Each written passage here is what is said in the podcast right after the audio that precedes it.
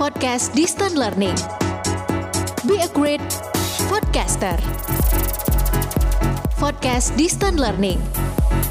Be a great podcaster. Sudah berada di kawasan Kampung Pulau Jatinegara, Jakarta Timur, di mana sejak Senin malam kemarin hujan terus mengguyur kawasan ini menyebabkan tinggi eh, air di pemukiman warga kembali naik. Sebenarnya se- eh, sejak sore. Malam. Yang dapat saya laporkan, memang di sini masih terus dilakukan pemadaman. Tadi kami mendapatkan informasi bahwa sudah ada- ada lebih dari 30 damkar yang terjun langsung untuk memadamkan api karena memang ini apinya masih terus berkobar. Kalau kita berbicara kenapa sudah tiga jam ini tidak bisa Reportase langsung membutuhkan tenaga-tenaga yang handal dan terampil yang tahu kapan reporter harus melaporkan reportasenya. Waktu untuk mencari berita dan menulis naskah reportase terbatas dan hanya ada beberapa catatan sebagai pengingat saat menyampaikan reportase. Jika reporter salah bicara, maka tidak dapat diulang. Selain itu, teknisi juga harus terampil mengatasi beberapa kemungkinan masalah teknis yang terjadi. Video lovers, apa kabar? Kembali berjumpa dengan saya Asa Salsabila. Nah, kali ini kita akan belajar tentang tips menjadi reporter profesional. Nah, di studio sudah hadir bersama kita yaitu Mas Endra. Nah, nanti kita akan bertanya tentang bagaimana sih menjadi reporter yang profesional. Sebelumnya kita sapa dulu ya. Halo Mas Endra, apa kabar? Hai Asa, kabar baik nih, semangat sekali ya. Iya dong, harus semangat. Semoga suasana kita kebawa nih sampai video lovers ya. Betul. Oke, Mas Endra, mungkin langsung kita akan bertanya nih seputar menjadi reporter. Mhm. Tapi sebelum seputar reporter, Asa pengen tanya dulu nih, apa sih pengertian reportase dan juga reportase langsung? Ya, jadi eh, gini ya Asa dan juga video lovers, Mhm. reportase ini sendiri dilakukan oleh reporter ya dengan menggunakan durasi waktu yang sudah ditentukan ya itu jelas dan juga menceritakan suatu peristiwa secara singkat dari lokasi kejadian. Biasanya nih laporan semacam ini disajikan di tengah-tengah buletin berita atau yang biasa kita eh, sebut dengan live report gitu ya. Kalau itu reportase langsung.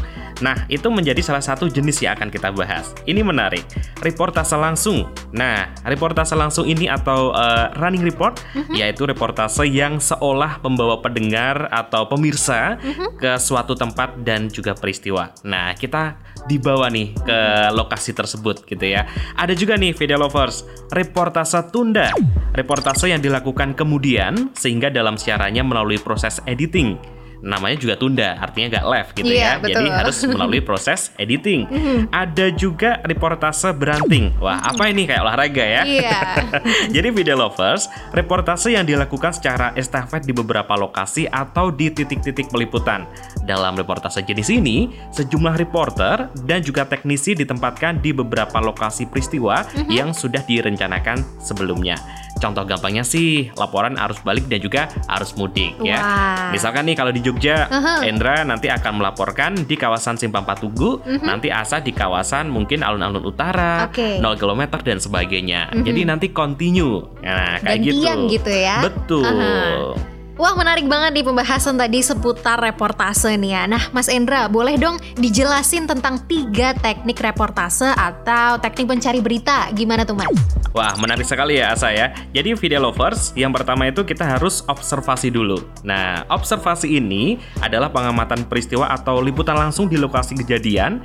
Ini wartawan datang langsung ke tempat kejadian perkara untuk mengamati dan mengumpulkan fakta. Nah, unsurnya apa? Unsur berita tentunya harus kita pakai 5W1H itu tadi. Dalam observasi ini hampir selalu eh, selalu dilakukan yang namanya wawancara. Nah, pengamatan ini ya merupakan teknik reportase juga dengan cara mengamati baik setting maupun alur sebuah peristiwa di lapangan ya. Dengan terjun langsung ke lapangan juga, si reporter akan merasakan langsung peristiwa yang terjadi di lapangan itu sehingga ya kita-kita nih para reporter bisa menyampaikan informasi yang valid kepada pembaca, pendengar eh, maupun pemirsa kayak gitu. Hmm, Oke, nah Mas Endra bedanya sama wawancara apa dong? Nah, ini nih, apa bedanya wawancara dan juga eh, reportase gitu ya. Jadi, dengan cara bertanya kepada narasumber untuk menggali informasi atau keterangan ya, mungkin itu secara awamnya. Kalau untuk wawancara sendiri uh, adalah proses reportase gitu ya dengan cara bertanya tadi dan untuk narasumber ini bisa kita gali juga nih ya.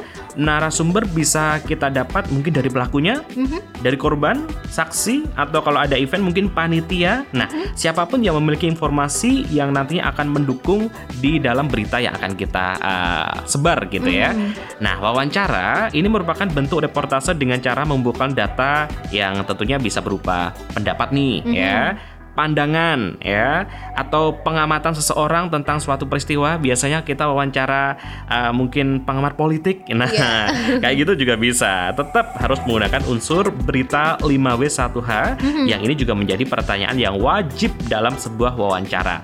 Rumus ini ya kenapa digunakan? Karena memang ini untuk mengetahui jalan sebuah peristiwa yang hendak reporter jadikan berita. Iya. nah narasumber dalam wawancara ini juga terbagi dua nih Asa. Apa tuh? Nah, yaitu narasumber primer ya, namanya juga primer, artinya pokok gitu ya, Iya. tokoh utamanya.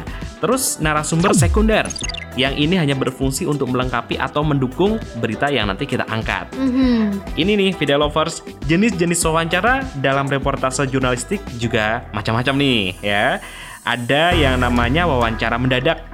Ini casual interview, Ah, wawancara tokoh, wawancara narasumber yang terkait dengan berita. Ada juga wawancara by phone, itu juga bisa. Wah. Ada juga wawancara tertulis. Nah, wawancara pers. Nah, ini juga bisa nih ya. Konferensi pers terus kita di depannya tuh. Iya, terus tar nanya. Betul, tanya dari media mana? Nah, kayak gitu.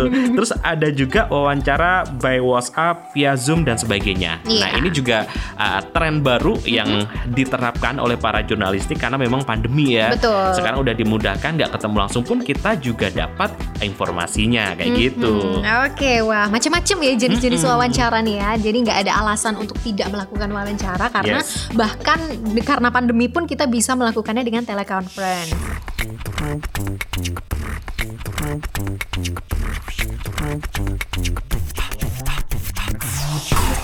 Mas Endra, saya pengen nanya dong kalau teknik riset itu apa sih Mas? Boleh dijelasin dong? Mhm. Ya, jadi riset data atau studi literatur atau riset dokumentasi gitu ya. Ah, ini wartawan akan membuka-membuka arsip lama atau buku atau referensi terkait dengan berita yang akan dituliskan. Riset data ini juga termasuk mencari latar belakang informasi yang bisa memperkaya sebuah tulisan atau berita. Misalkan nih, ah, Endra mau angkat berita tentang Asa, jadi Endra harus riset dulu dong, Asa Iya. itu siapa, terus dia itu hobinya apa, sampai hal-hal yang mungkin belum diketahui oleh orang banyak kita udah tahu dulu. Wah. Nah itu fungsinya riset.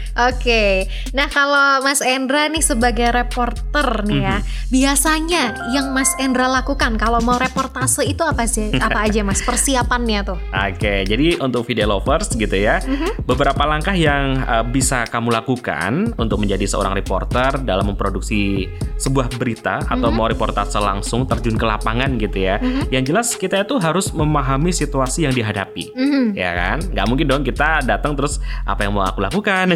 Aku ngapain di sini? Aku ngapain di sini ya gitu.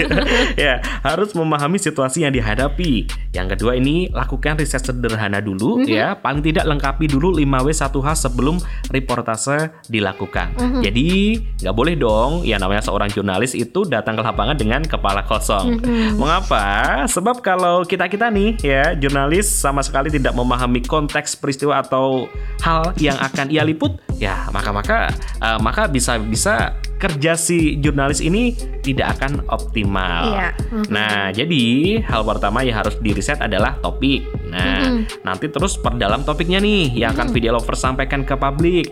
Terus dianalisis nih nilai-nilai berita yang ada di dalam topik tersebut seperti dampaknya apa, terus kedekatan, aktualitas, ketokohan dan lebih eh, apa namanya banyak materi yang nanti kita akan gali. Terus ketahui juga apa latar belakang dari topik yang akan diangkat. Siapa saja orang yang perlu diwawancarai hingga di mana saja kita bisa menemukan narasumber. Nah, udah udah kayak intel ya. Iya. Ngincer. Hmm. Oke, Mas Endra, kalau tadi kita berbicara soal soal menemukan narasumber nih ya Mas. Kita kan kadang nggak tahu ya kalau di tempat ya Mas. Kita Mhm. kira-kira nanti mau wawancarai apa. Dan kalau misalnya yang kita wawancarai adalah seseorang yang penting gitu, yang beliaunya memang sangat sibuk atau sangat sulit untuk ditanyai, itu tipsnya gimana Mas Endra? Nah, jadi tips untuk video lovers jika mau uh, terjun wawancara langsung dengan orang yang biasanya sibuk atau mungkin orang itu sangat spesial sehingga yang senior-senior udah maju duluan gitu kan. Nggak usah takut. Kita cukup tahu aktivitas dia itu apa saja. Nah, dari mana kita tahu? Riset itu tadi. Iya. Misalkan si Asa, Asa itu kerjanya mungkin Senin sampai Jumat nih.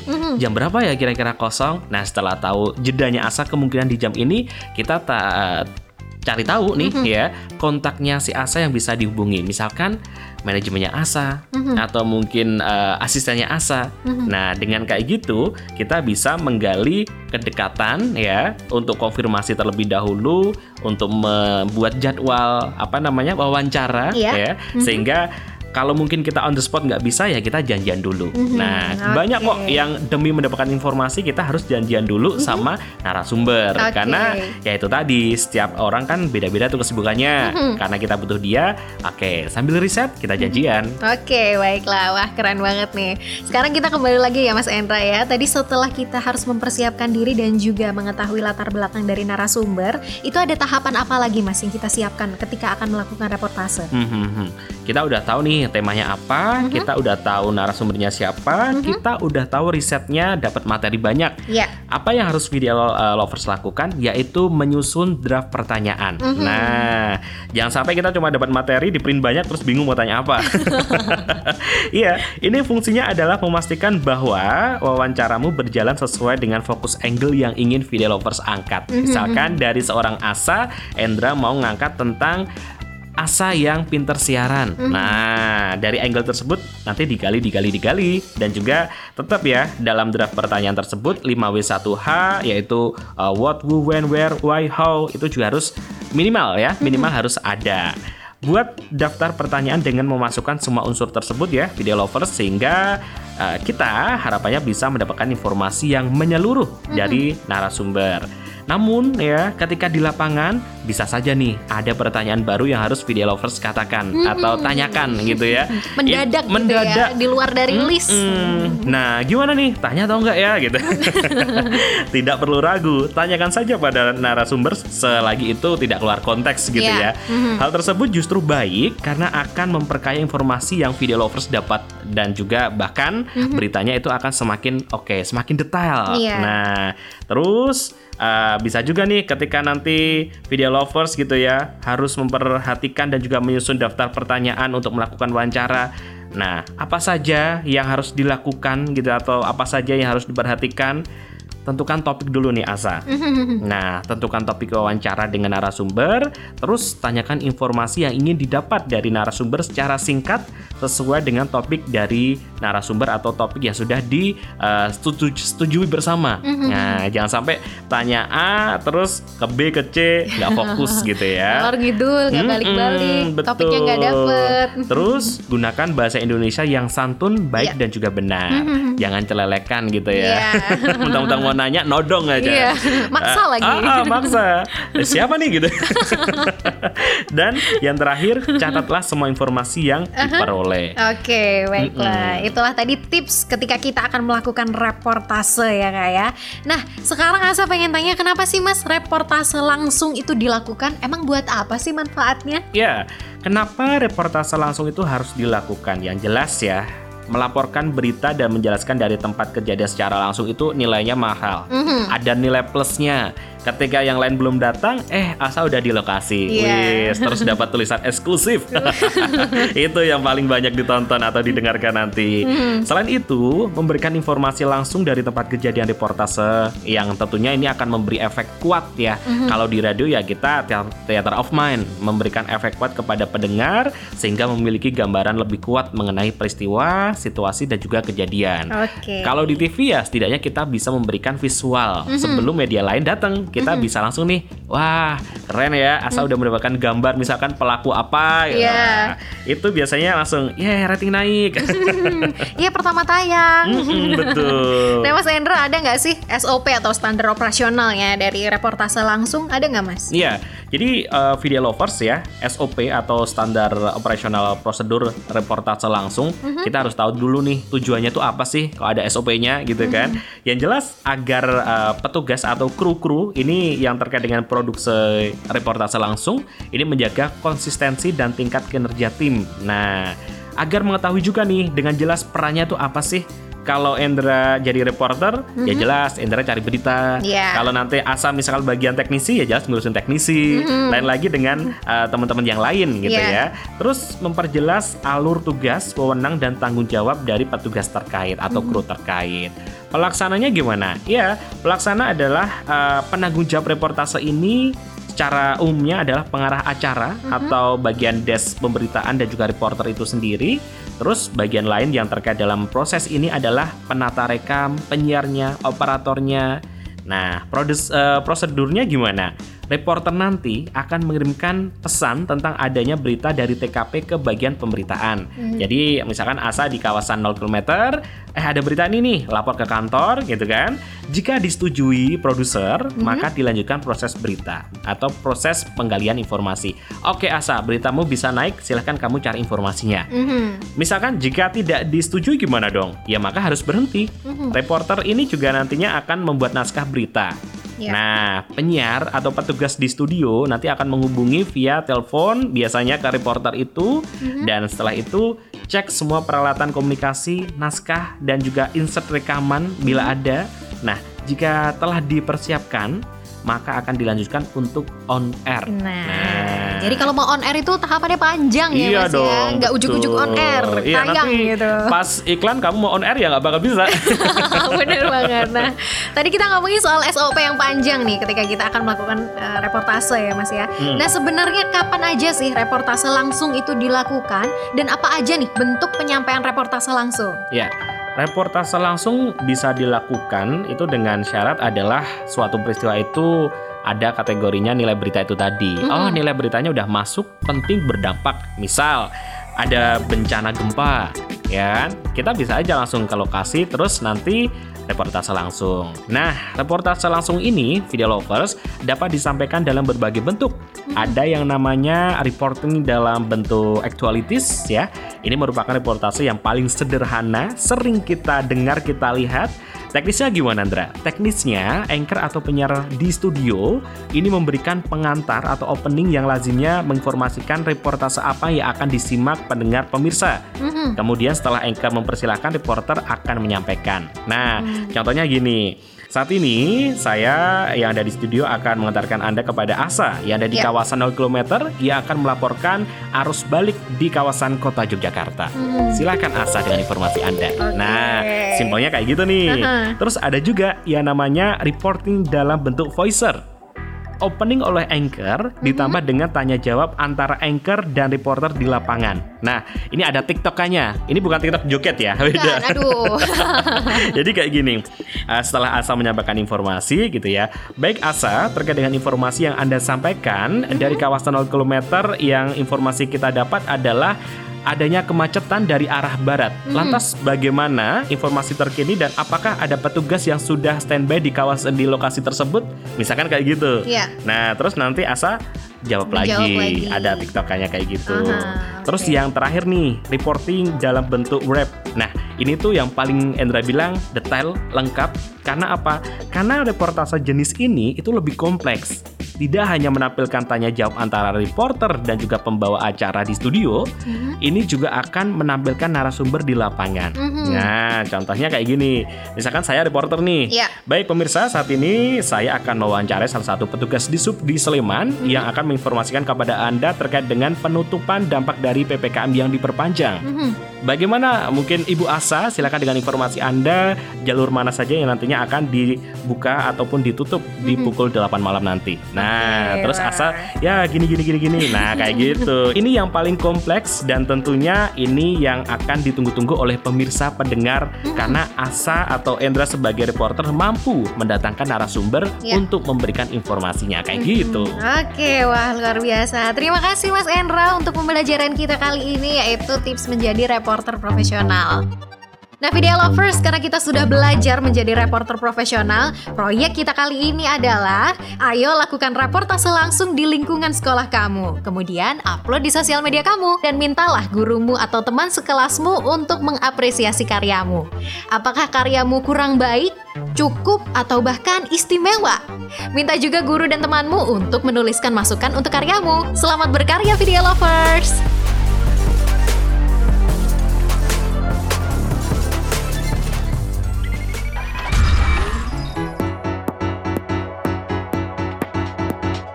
Podcast Distant Learning. Be a great podcaster. Podcast Distant Learning. Be a great podcaster.